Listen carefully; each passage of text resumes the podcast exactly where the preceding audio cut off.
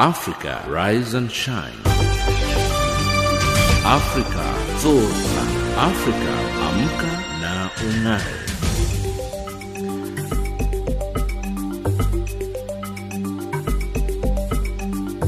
Good morning and a very warm welcome to Africa Rise and Shine. This is Channel Africa from an African perspective, coming to you live from Johannesburg in South Africa. We're on DSTV's audio bouquet channel 802 and on DSTV's rather and on www.channelafrica.co.za. I'm Lulu Gabu in studio with Anne Musa, Tabiso Lohoko and Figile Lingwati. In our top stories on Africa Rise and Shine at the Sawa, Congolese welcome ICC dis- sentencing of Ntaganda. Zimbabwe's commercial farmers worried about farm invasions, and UN General Assembly overwhelmingly adopts an annual resolution on the necessity of ending the economic blockade imposed by the US on Cuba. But first up, the news with Anne Musa. SABC News.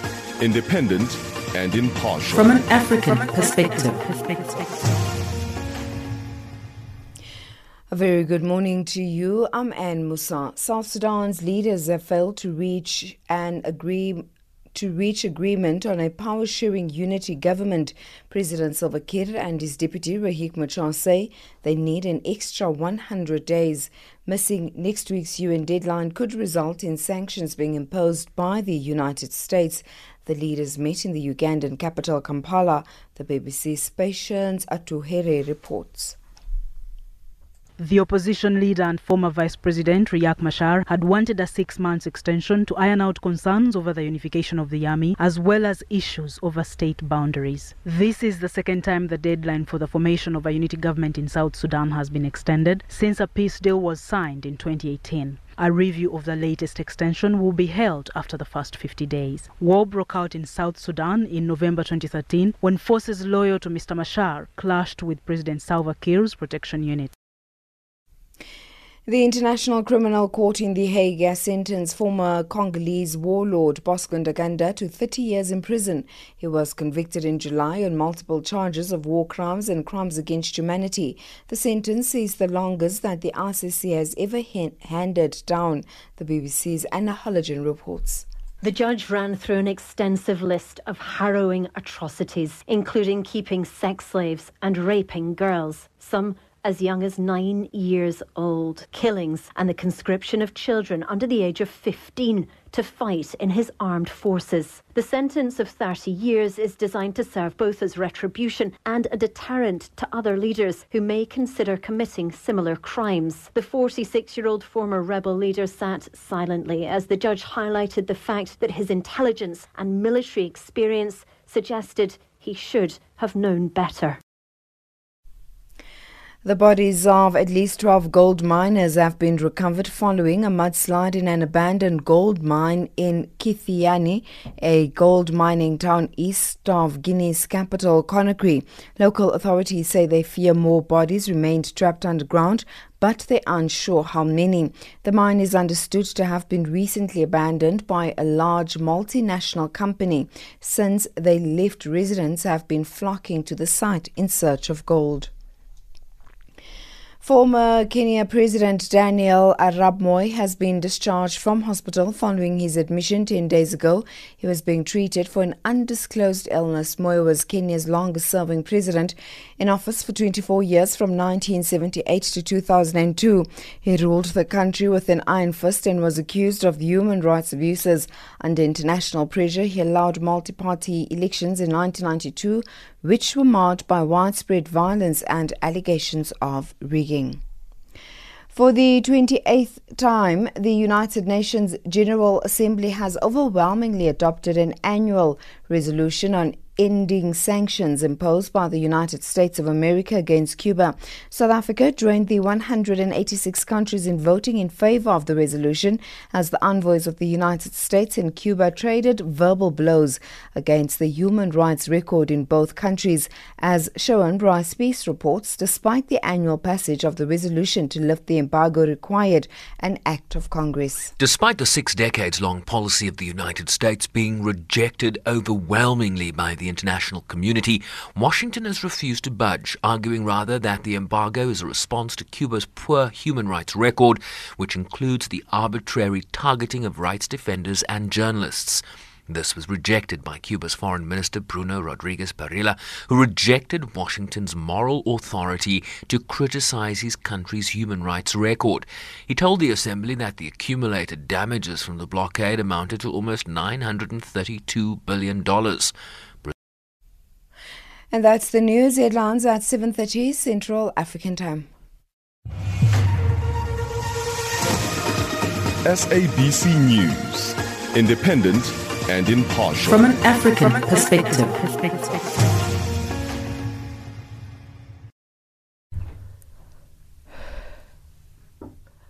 Most of the Democratic Republic of Congo's people have welcomed the International Criminal Court's decision and sentencing of former warlord Bosco Ntaganda to 30 years in prison. Ntaganda was sentenced for war crimes and crimes against humanity he committed in the DRC's northeastern province of Ituri. Some of the Congolese believe he should be sentenced for similar crimes he committed in the country's eastern province of North Kivu as well. Januel Bamweza reports from Kinshasa. Most of people who spoke to Channel Africa as they got informed about the International Criminal Court's decision expressed the happiness, although they described the 30 years given to the former warlord Bosco Ntaganda as not enough. The important side of the ICC decision is that the sentence will be used as a lesson to all the other criminals who are busy operating in other areas of the Democratic Republic of Congo, especially in the east where dozens of armed groups, both foreign and local, are committing more crimes. That's indeed what this activist from the Civil Engagement for Change, well known as ICHA, told Channel Africa. Fred Chinano. It's a good thing so, so that uh, it can be a lesson for all of the persons that uh, are uh, criminals. Uh, there is no number of years uh, which uh, can be except for someone to kill another one. But I can say it's just a lesson that we can give to another person which is the criminal. It's just a lesson I can say. But 30 years, I think that uh, not uh, few and I can say it's not a lot. It's just a lesson. The sentence that has been given to Bosco Ntaganda is the heaviest ever handed by the International Criminal Court. The former warlord is accused of recruiting child soldiers and ordering murders, looting, and rapes committed by his troops in 2002 and 2003 in the northeastern province of Ituri. It's indeed all the people here in the DRC who are happy since justice has been done Patrick Muyaya is an MP from Kinshasa. We are happy because the justice is done. A lot of Congolese people died because of his behavior. And I hope this decision will be followed as an example for those who are trying to continue to do those kind of things. We are happy and we hope that all the victims will find in the decision a kind of uh, recomfort for what they have known because of Bosco Ntaganda you know, we must be confident with the judiciary system, especially of ICC. And I can say that everything they followed all the procedure. And according to this fight for change civil movement, well known as Lucha leader Espoir Ngalukiye, Ntaganda did so many bad things, and people have kept bad memories of him. And him being sentenced to 30 years in prison is a good decision, but he should be sentenced for same crimes he committed in the North Kivu as well.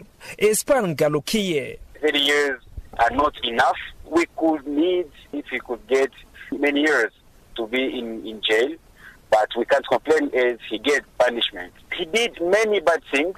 He killed many people. And as he is in jail, it's okay for us.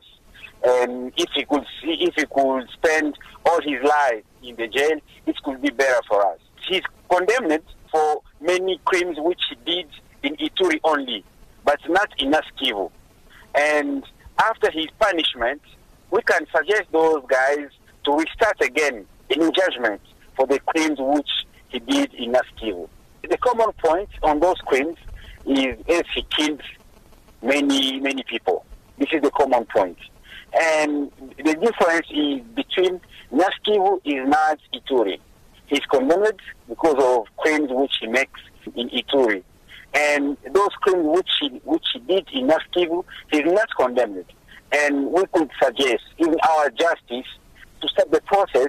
Maybe when he could be free, our justice can start for the crime which he makes in Naskivu. And indeed, both local and international NGOs reported that more than 60,000 people were killed in the bloody violence during Bosco Ntaganda's operation in Ituri. Jean Noel Bamwese for Channel Africa in Kinshasa. The unrest in Chile has seen more than 20 people die and thousands more injured and detained since it began nearly three weeks ago. A growing number of Allegations of human rights abuses by armed forces against demonstrators has prompted an investigation by the UN and the president, uh, Sebastian Pinera, has promised those found guilty of crimes will be brought to justice. The BBC's South America correspondent Katie Watson reports from Santiago.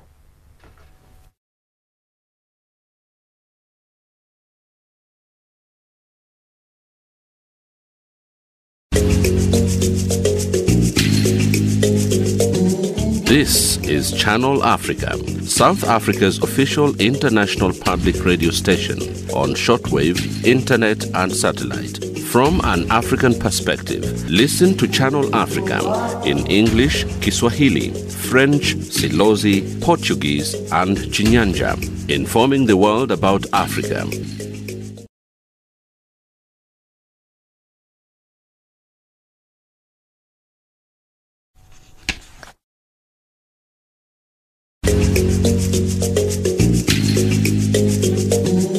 This is Channel Africa, South Africa's official international public radio station on shortwave, internet, and satellite. From an African perspective, listen to Channel Africa in English, Kiswahili, French, Silozi, Portuguese, and Chinyanja, informing the world about Africa.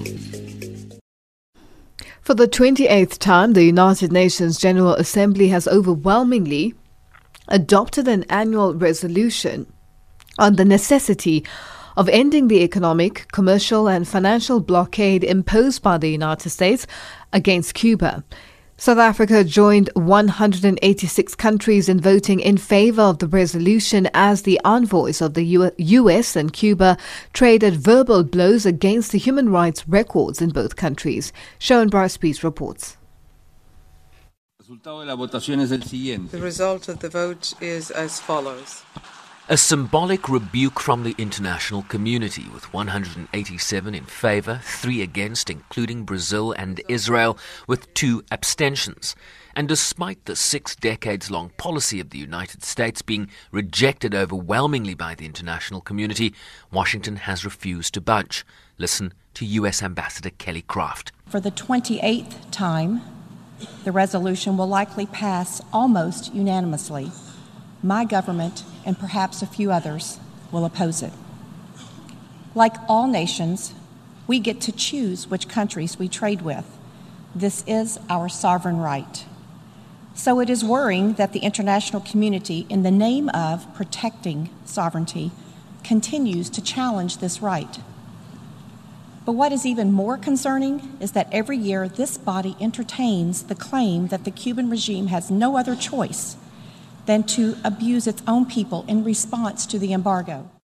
In a policy shift, Brazil, a member of BRICS, for the first time joined the United States in voting against the resolution as right wing President Jair Bolsonaro seeks to draw closer to US President Donald Trump. Bolsonaro has long been critical of Brazil's past policy of rapprochement with Cuba and, in a recent speech delivered at the General Assembly in September, argued that Cuban plans to establish socialism across Latin America must be combated. And while the United States sought to make the case against Cuba's human rights record, including arbitrary arrests of rights defenders and journalists, Havana's top diplomat Bruno Rodriguez Parrilla ridiculed Washington's moral authority to criticize his country. Y el empleo de la tortura the murder of civilians by U.S. troops in different parts of the world, the use of torture, the assassination of Afro Americans by the police, of migrants by border patrols, the death of unaccompanied minors under migration detention, the abusive and racially biased application of the death penalty, which is applied against minors and mentally disabled persons. All of this must be condemned. He told the assembly that the accumulated damages of the embargo has cost his country almost $923 billion. El bloqueo provoca daños humanitarios incalculables. The blockade has caused incalculable humanitarian damages. It is a flagrant, massive, and systematic violation of human rights. It qualifies as an act of genocide under Articles 2b and c of the Convention on the Prevention and Punishment of the Crime of Genocide adopted in 1948. There is not one single Cuban family that has not suffered the consequences of this. Venezuela itself, under sanction from the United States, joined the chorus of the majority in labeling the U.S. policy antithetical to the UN Charter. Foreign Minister Jorge Arreaza hermanos y hermanas, son ya 28 años seguidos. For 28 years now, the General Assembly, the most democratic body in this organization, has called for an end to the economic, commercial, and financial blockade, which thwarts the right to development of the heroic Cuban people and also seeks unconstitutional regime change in the sisterly Socialist Republic of Cuba, the Cuba of Martí, the Cuba of Fidel. But they have never attained that goal and they never will. South Africa, speaking Wednesday through Ambassador Jerry Matjila, expressed concern at the escalation of U.S. aggression against Cuba and the region and the rolling back of the administration of former President Barack Obama's engagement with the island nation. Despite their efforts, the G8 text remains unenforceable, as lifting the embargo requires an act of Congress in the United States. I'm Sherwin Bryce Pease in New York. Zimbabwean commercial farmers have raised concern over fresh farm invasions that have resurfaced, leading to the displacement of elderly white farmers. On Wednesday, Gary and Joe Hansman were left stranded when their farm near Chinhoyi, 115 kilometers west of the capital, was taken over. The land invasions are taking place at a time when government has been issuing statements to the fact that no more land grabs would be taking place in the country.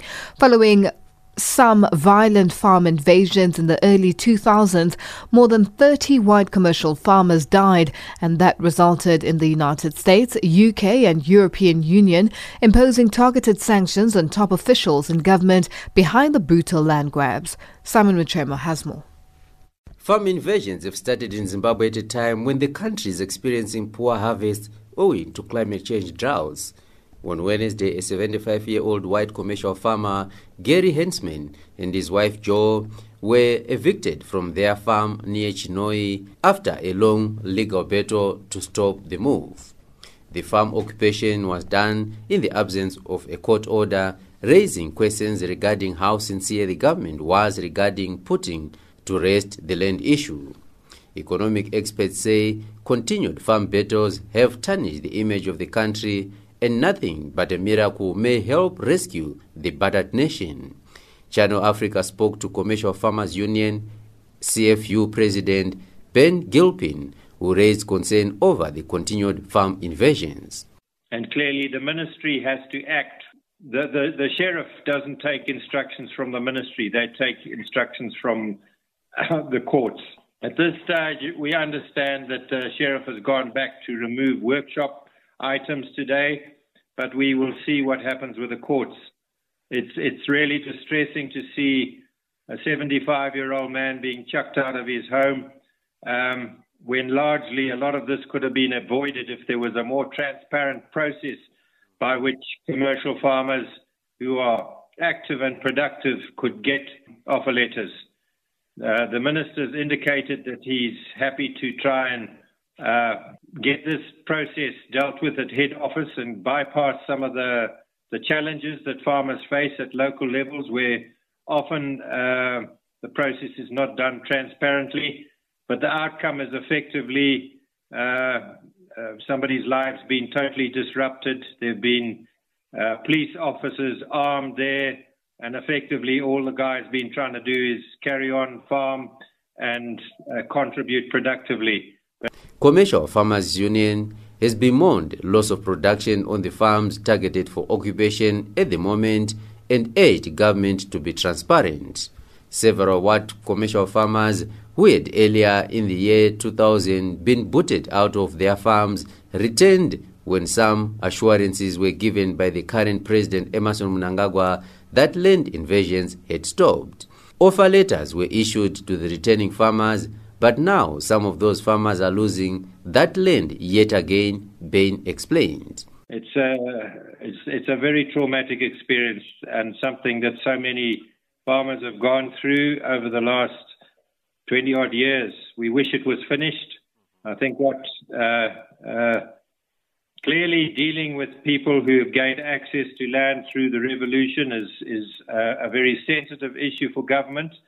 But if the country needs to recover, they also need to, to deal with uh, the reality of getting production going and making access to land something that is not based on race, um, but rather on ability to farm. We hope that this happens soon and uh, we find a way out and no further incidents like this occur. Meanwhile, compensation for the land that was taken away from the white commercial farmers is going on, and to date, 460 out of 750 farmers have received their dues.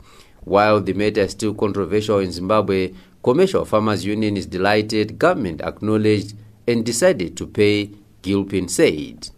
So I'll go back again there and say so for those that first received money in June, the value was close to uh, almost uh, 5,000 uh, US dollars, and now it's, it's, it's, it's continuously losing value. It's still being well received by people who are, many people are well in their 70s, 80s. Uh, we've had a couple of guys close to 100 receive this. And, and, and the measure of it is, is that it was a measure of goodwill. But if you look at it in real terms, to pay 5000 uh, for a farm that was a productive farm, which probably had an annual turnover for, for many farmers in excess of uh, three, four hundred thousand US dollars. Um, many more in excess of that. To pay that after 20 years is, it, it's an acknowledgement, but much, much more needs to be done. In Harare, Zimbabwe, for Channel Africa, this is Simon Muchemwa. Since early June, Hong Kong has been locked in political conflict opposition to a plan for extradition to mainland Chinese courts controlled by the Communist Party triggered the mass demonstrations, which have now become a call for widespread reform, including universal suffrage. Most observers didn't expect the conflict there to last this long. Now they're wondering if the city has been transformed into a place of permanent rebellion. The BBC's China correspondent Stephen McDonell has been covering Hong Kong's protests from the beginning. He looks at the new reality in the territory.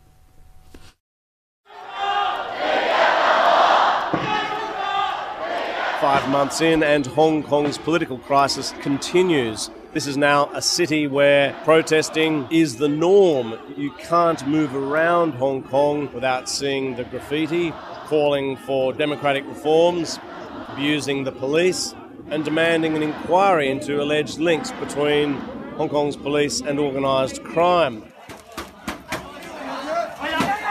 Subway station entrances are burnt out, shops are closing early. Some have had to close altogether as business is being driven out of the city, and yet Hong Kong's activists are still turning out in their thousands. One young activist says while it's heartbreaking to see the destruction in his city, that this movement has also transformed people. Before the protests, Hong Kongers used to be distanced from each other, but these rallies have really drawn us closer. You can see strangers fighting side by side on streets and discussing the future together. The 26 year old says he's inspired by their protest anthem, Glory to Hong Kong. But can he imagine a day when this so called glory is achieved and they can stop taking to the streets? Not till the day Hong Kongers have real democracy and freedom. Hong Kong is now one of the most political cities in the world, and the longer the crisis goes on, the more people are being pressured into choosing a side. Activists colour code businesses like shops and restaurants according to their political allegiances. If an establishment is deemed to be pro Beijing, then it's seen as a legitimate target for attack.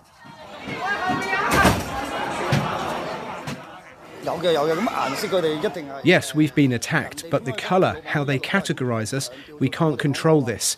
Our boss is actually neutral.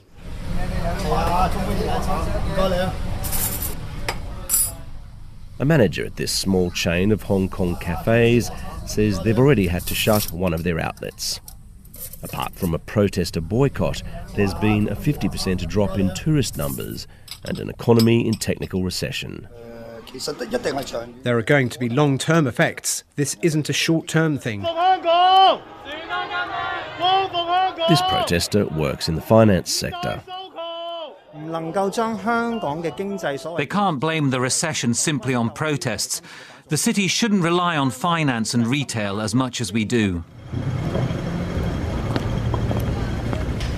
On his way to work on Monday morning, he acknowledges the damage which this conflict is causing in Hong Kong, but says he hopes that eventually the demonstrations will lead to a freer, more sustainable economy.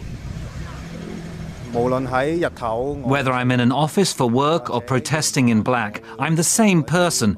Every Hong Konger supporting the protests now leads the same double life. China's President Xi Jinping has expressed full confidence in Hong Kong's leader Carrie Lam, dispelling widespread speculation that she'd be sacked for her administration's poor handling of the situation. The chief executive says she won't negotiate with demonstrators as long as the clashes continue. However, the protesters have shown a resilience that the government didn't anticipate and enjoy a level of community support which the authorities have underestimated. Either way, it seems there's now no going back to the way Hong Kong was. That report by the BBC's China correspondent Stephen McDonell. Nigerians have in the past two months. We'll rather come back to that story after the headlines. Across the globe, every second, there's always a breaking story. What we want to achieve is a healthy and vibrant economy which can ensure full employment to our people. The government concurs with the views of the Black Economic Empowerment Council report that it is now necessary to make our policies on black economic empowerment more explicit. Last May, I asked constituencies at NEDLAC to discuss youth employment incentives. I'm pleased that discussions have been concluded and that agreement has been reached on key principles. We are on an ambitious drive to industrialize, to attract investment, and to create more jobs for the youth of our country. They don't have jobs. I've tried looking for a job for it's a year and a half now. The challenges were experience and the, the level of education which I have.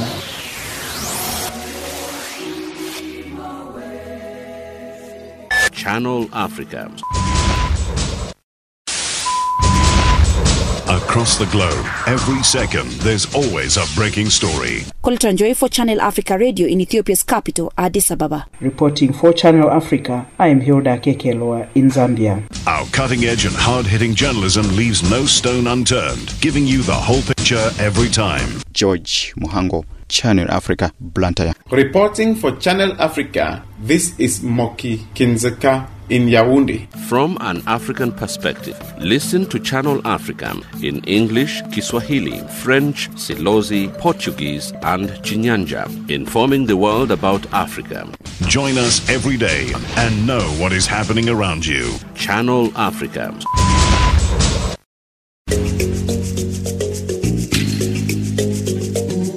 This is Channel Africa, South Africa's official international public radio station on shortwave, internet, and satellite. From an African perspective, listen to Channel Africa in English, Kiswahili, French, Silozi, Portuguese, and Chinyanja, informing the world about Africa. Our headlines up next with Ann Musa. SABC News, independent and impartial. From an African perspective. A very good morning to you. I'm Anne Musan. The headline South Sudan leaders have again failed to reach an agreement on a power sharing unity government. The bodies of 12 gold miners have been recovered following a mudslide in an abandoned gold mine in Kithinon, east of Guinea's capital, Conakry, and the United Nations has overwhelmingly adopted an annual resolution on ending uh, sanctions imposed by the United States against Cuba for the 28th time. Those are the stories making headlines. SABC News, independent and impartial. From an African perspective. Nigerians have in the past two months been shocked by the number of people that the police had to rescue from illegal detention centers, some of which were masquerading as religious study and rehabilitation centers. Hidden away from the eyes of the public are the atrocities which were only made public after the police were called in to invade the facilities, which, to say the least, are not fit for animal habitation talk less of humans and the situation faced daily by the inmates, some of whom were forced into the places, including others from countries in the ECOWAS region, leaving one in doubt of the intentions of the operators of such places. Collins Atohengwe reports. There are not enough words to adequately describe the incidences of the past six weeks in which human beings, including children and infants, were discovered to have been locked up in places berating as Islamic religious studies and rehabilitation centers at different places in Nigeria. Such places which have now come to include girls' camping ground for the purpose of making babies that are sold to the highest bidders leaves one in no doubt as to the purpose the inmates have served before they were discovered by security agents. In one of the recent discoveries during the week at Ibadan, the Oyo State capital in southwest Nigeria, the police could not believe their findings in a busy place where there seems to be no night force because of the social activities. The Commissioner of Police in Oyo State, Shina Olukolu, says inmates who die in such centers are not reported to anyone. There is a detention, an illegal detention facility somewhere in Owode Apata being run by someone who claimed to have the powers to be able to change the antisocial behaviors of youngsters and others. However, the young man said they were being maltreated, they are not being well fed, they are being treated like slaves, and they are engaged in forced labor. And sometimes their death is not reported to anybody. The evidence of that was seen in the numerous grave sites dotting the rare ground of the Ibadan facility.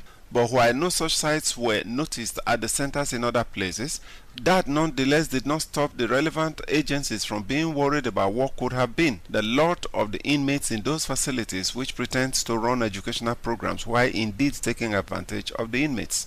Julie Okah-Donli is the Director General of the National Agency for the Prohibition of Trafficking in Persons, NAPTIP. There are so many places like this, you know. They hide under the guise of schooling and they, they torture children, they traffic children, they sodomize them, they rape them, they do all sorts of evil things to them. Now, we're not even sure of how many people have died in this facility because it is possible that a number of people would have died in a facility such as this. So there's so much, so much work to do, and I'm ready to get to the bottom of this one. Getting to the bottom of inhuman places like this will not make impact without the necessary action that could serve as deterrent to anyone who may likely dream of such centers in the future.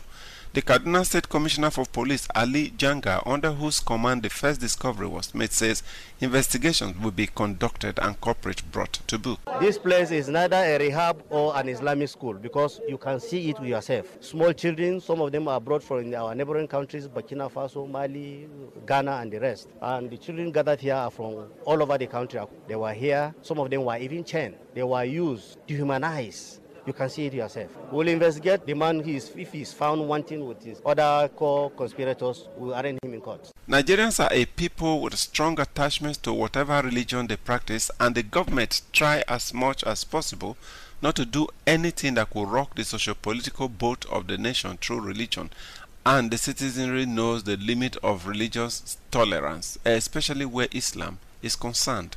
This perhaps is the reason it has been difficult for people to do anything even when they notice uncommon trends around them. But Julie Okah-Donli says what the facility managers are involved in is anything but worshipping God. You can't be worshipping God and treating people like animals. Wh- which God is that? I mean, they come under various guises like religion. They hide under the cover of religion to carry out those acts. Now, some of these boys said that they were sodomized. There are so many questions that have been left unanswered. Were they so- sodomized by fellow victims in the torture chambers where they were? Or were they being sodomized by men who were coming from outside and paying money to have them as their sex slaves? These are questions. There's so many questions you need to ask. The police have started investigations and we're applying to the police to join us because we're a very interested party. Now, this man is claiming that some parents brought these children. How are we sure that those so called parents did not kidnap these children and they ended up here? What is in it for this guy? It cannot be free. There's no free lunch. Who are those behind this place? There's more to read than meets the eye. We need to investigate this guy thoroughly. Investigation is ongoing, but what is not certain is the outcome and what will follow. Taking the whole issue into account, three possibilities are seeable, but only two are openly expressed in the narratives of these two victims and that of the Director General of NAPTIP. Well, the truth is that um, there are children from other countries. So this is a case of smuggling of migrants. This is a big case of human trafficking. This is smuggling of migrants into Nigeria. Those children from other countries, how were they brought in? Who brought them? And for what purpose were they brought? My auntie in Kwaibum tell me I should go to Port He get one woman that can buy the baby. If I deliver the baby, she will buy it and give me money. They took me to hospital. God help me, I delivered that child. they collect the baby from me. I do not see that child again.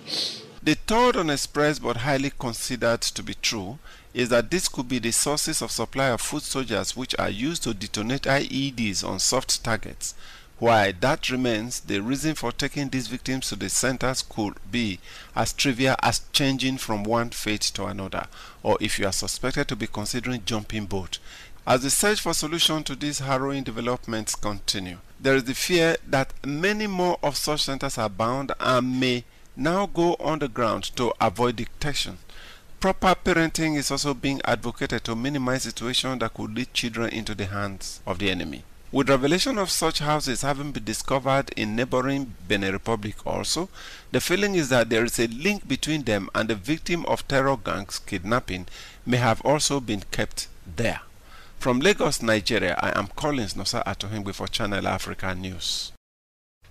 A team of scientists has discovered a new strain of HIV for the first time in 19 years. The findings show the role next generation genome sequencing is playing in helping researchers stay one step ahead of mutating viruses and avoiding new pandemics. Abbott Laboratories says it's making this new strain accessible to the research community to evaluate its impact to diagnostic testing, treatment, and potential vaccines. According to the Joint United Nations Programme on HIV and AIDS, UNAIDS, there were approximately 37.9 million people across the globe with HIV/AIDS in 2018. More from Dr. Kuku Appiah, the Director of Medical and Scientific Affairs, Abbott Rapid Diagnostics a branch of Abbott Laboratories. We are announcing that we have discovered a new strain. It's called HIV1 Group M, subtype L. So the HIV1 Group M is the commonest subtype of HIV. It affects up to 90% of people, but we have discovered a specific subtype of it called subtype L. What happens is that there's a process that's been laid out that investigators have to use before you can declare a new subtype. So you need to have three samples collected in different times and analyzed. And what we have done as Abbott is collaborated with other researchers and found the third sample of the subtype. So there were two samples that had been identified, one in the 80s and one in the 90s from the DRC. And in 2001, a sample was collected in the DRC which Abbott, working with other researchers, has been able to identify recently as the third sample for that group M subtype L, HIV1 subtype. Talk to us about the characteristics, Doctor, of this subtype. How different is it from the subtypes that we already know about? So there are multiple subtypes that exist already, and this specific subtype has been identified. And so now that it's been identified, the characteristics of it will be shared with the global community and then other researchers will be able to then find out how prevalent is this new subtype and what are the characteristics of the new subtype. Why is it important to know what strains of the virus are circulating? So, HIV and hepatitis are diseases that, as they're being spread, they keep on mutating and changing their nature. So, it's important that in three specific areas, the importance of knowing all the subtypes uh, one with when we are looking at how to prevent the disease and specifically around HIV vaccines.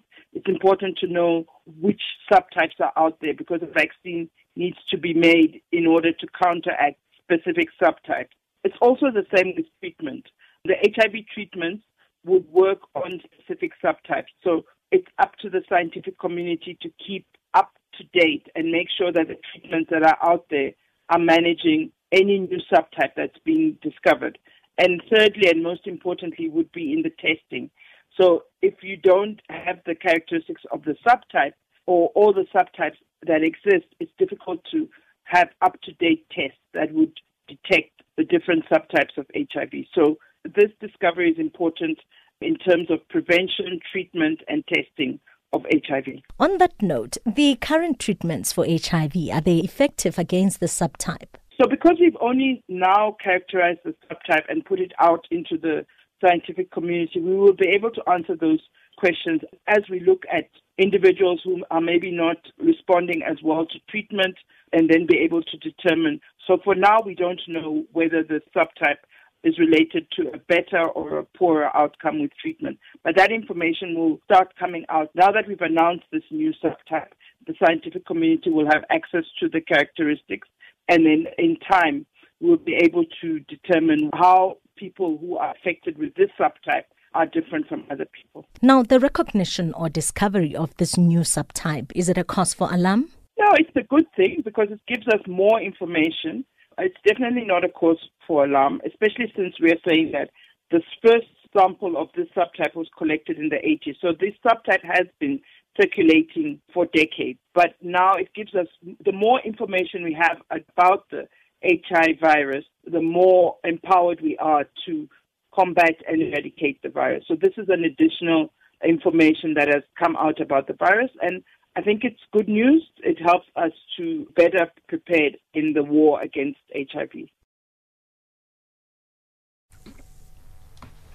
That's Dr. Kuku Appiah, the Director of Medical and Scientific Affairs at Abbott Rapid Diagnostics, a branch of Abbott Laboratories, on the line speaking to Elizabeth Lideja. across the globe. Every second, there's always a breaking story. What we want to achieve is a healthy and vibrant economy which can ensure full employment to our people. The government concurs with the views of the Black Economic Empowerment Council report that it is now necessary to make our policies on black economic empowerment more explicit. Last May, I asked constituencies at NEDLAC to discuss youth employment incentives. I'm pleased that discussions have been concluded and that agreement has been reached on key principles. We are on an ambitious drive to industrialize, to attract investment, and to create more jobs for the youth of our country. They don't have jobs. I've tried looking for a job for it's a year and a half now. The challenges were experience and the, the level of education which I have.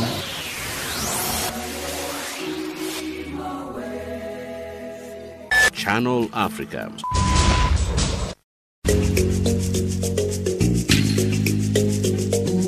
This is Channel Africa, South Africa's official international public radio station on shortwave, internet, and satellite. From an African perspective, listen to Channel Africa in English, Kiswahili, French, Silozi, Portuguese, and Chinyanja, informing the world about Africa. Our economics update up next with Tabiso Luhogo.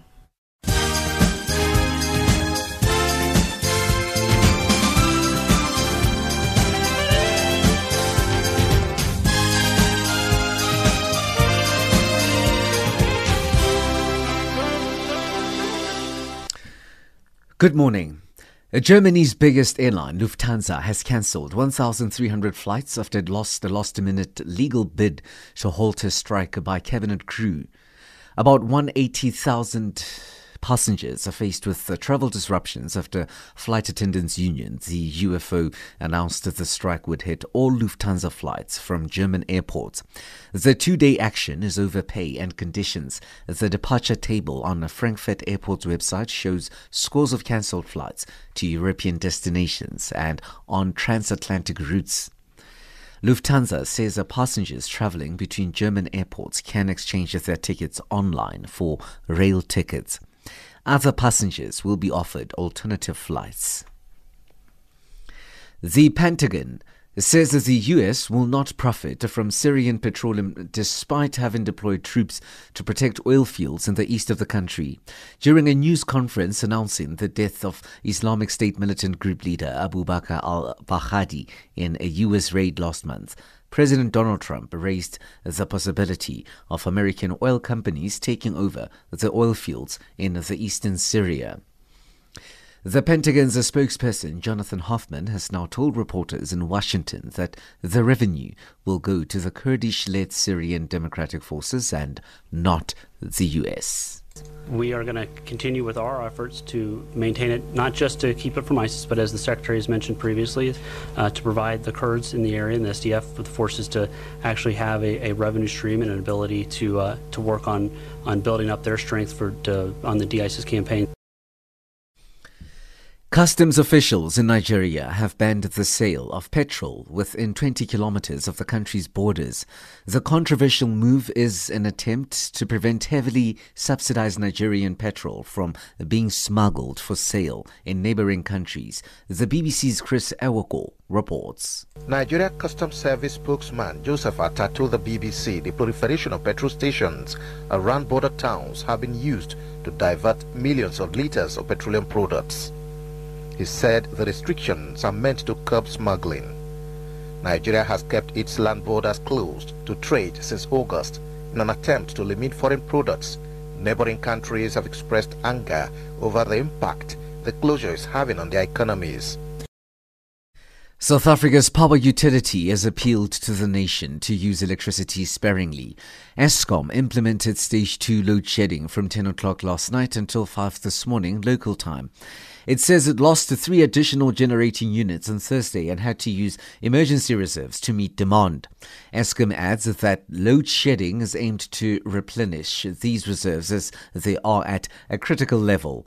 A deputy spokesperson for Eskom, Dikatso Mothae, gives residents ways to save electricity and avoid load shedding. Today, unfortunately, we lost three additional generating units and had to use our emergency reserves in order to meet demand throughout the day. And as a result of that, we now have our emergency reserves at critical low levels and need to replenish them overnight in order to meet tomorrow's forecasted demand in electricity.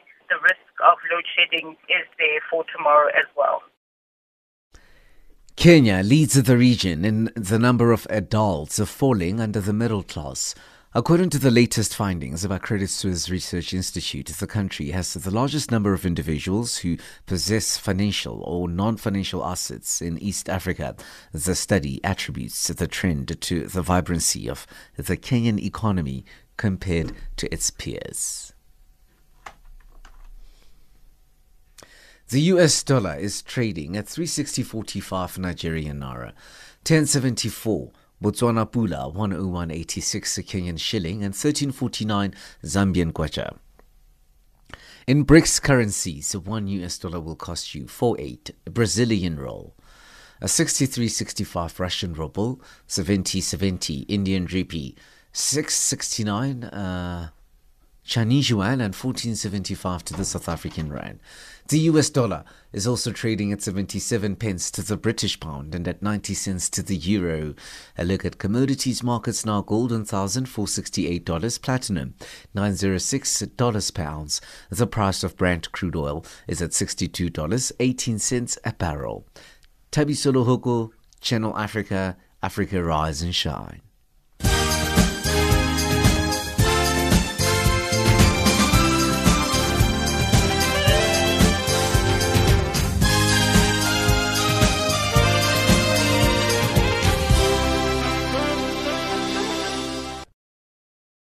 Our sports update up next with Figile Lingwati. Figile, there's a lot happening. Uh, Banyana Banyana left, won, won um, a few weeks ago, won um, a cup. Uh, Banyana Banyana are in Japan now. Yeah, they left for Japan yeah, the, the day the Bokke arrived back in the country, right? Yeah, they're playing a friendly. They, they are out. They're out of the. Uh, well, they lost the Africa Cup of Nations. Mm-hmm. They they did not qualify for next year's Olympics. So they're just playing friendlies now.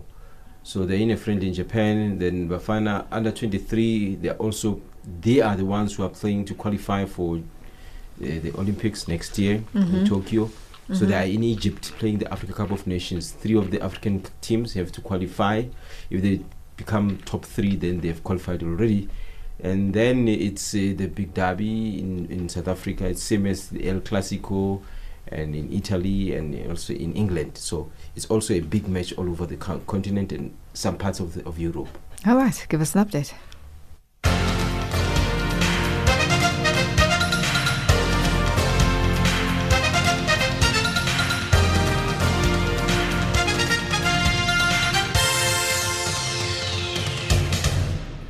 Free State Rugby have expressed their disappointment that the current euphoria felt in major centres around the country won't be experienced in Bloemfontein during the Springboks Champions Tour over the next five days.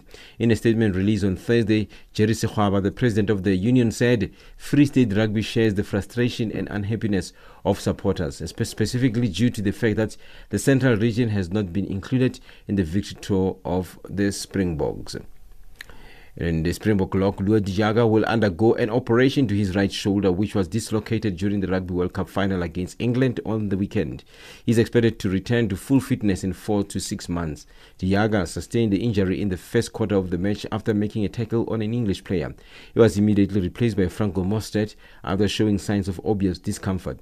The operation will only take place next week in Cape Town once the swelling around the joint has subsided. A thrilling six weeks of domestic cricket season is upon us as Mzansi Super League returns this weekend. And for bowling stalwart Morné Morkel, there is no better platform for a homecoming than this. Based in Australia nowadays, Morkel will form part of a star-studded Tshwane Spartan side, making a return to Super Sport Park Base, where he began his career over a decade. But yeah, great to be back. I sort of last night it, it felt surreal, the right word. Um, pretty pretty weird. You know, I didn't expect that to be honest. Just walking down here, down the steps, you know, before training, so many mem- memories came back back to my mind, and uh, yeah, it's just great to, to, to relive that a little bit. Yeah, to play for, for the Spartans now. Uh, obviously, watched a lot of uh, Mzansi last year, and sort of was disappointed that I that I wasn't part of it. But you know, it's a new year now, and great, great for me to, to be involved. And you know, we've got a fantastic squad. In local football news, South African Premiership side Orlando Pirates head coach Rhulani Mokwena has chopped and changed his midfield in the past two months, but one of the constant features in the heart of the midfield has been Fortune Makaringe. Ahead of the Soweto derby against arch rivals Kaizer Chiefs at the FNB Stadium south of Johannesburg this weekend, Makaringe is relishing another opportunity to start in front of a solid and sold out spectacle at the Calabash. For me, it's, it's, it's, it's been an honor and a privilege to be playing alongside all these, all these uh, great footballers. Because each one of them comes with something different that actually complements the style of play of the team. So it's more about the team and for us to, to motivate and inspire one another and work well with one another to, to make sure that the, the team clicks well. That's something that I, I had never actually noticed but then the, the confidence lies within the whole team. So I gain my I gain I, I gain my, my confidence from each and every member in the team. Pirates are coming to this crucial game against Chiefs without the services of their captain Jele, who was sent off during a midweek game against Maritzburg United. It remains to be seen which pair at centre back Mokwena will choose to go with, but according to Makaringe, they have got capable players to take over. As the coach has said, Happy Jele is a very integral part of our team. But we know we have a lot of number of players that, that can do the job, that can do the job for the team. So we, we have depth in the team and everyone has been doing well and training well. So someone else is going to come in and fill the job for the Orlando Pirates family.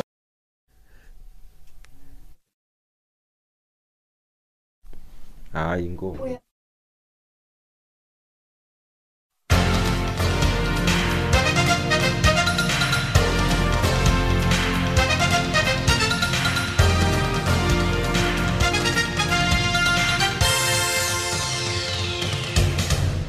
Africa, rise and shine. Africa, zorka. Africa, amka na ung'are.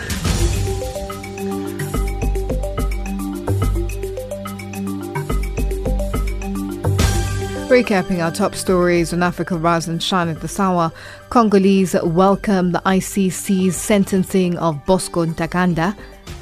And Zimbabwe's commercial farmers worried about fresh farm invasions resurfacing in that country. That wraps up Africa Rise and Shine today and for the week. For myself, Lulu Gabu, producer Lebo Munamoholo, technical producer Wiseman Mangale, and the rest of the team, thank you for joining us. For comments about our show, send us an email at info.channelafrica.org or tweet us at Rise Shine Africa. And taking us to the top of the hour is Sipho Hotstix Mabuse with a track titled Jive Soweto.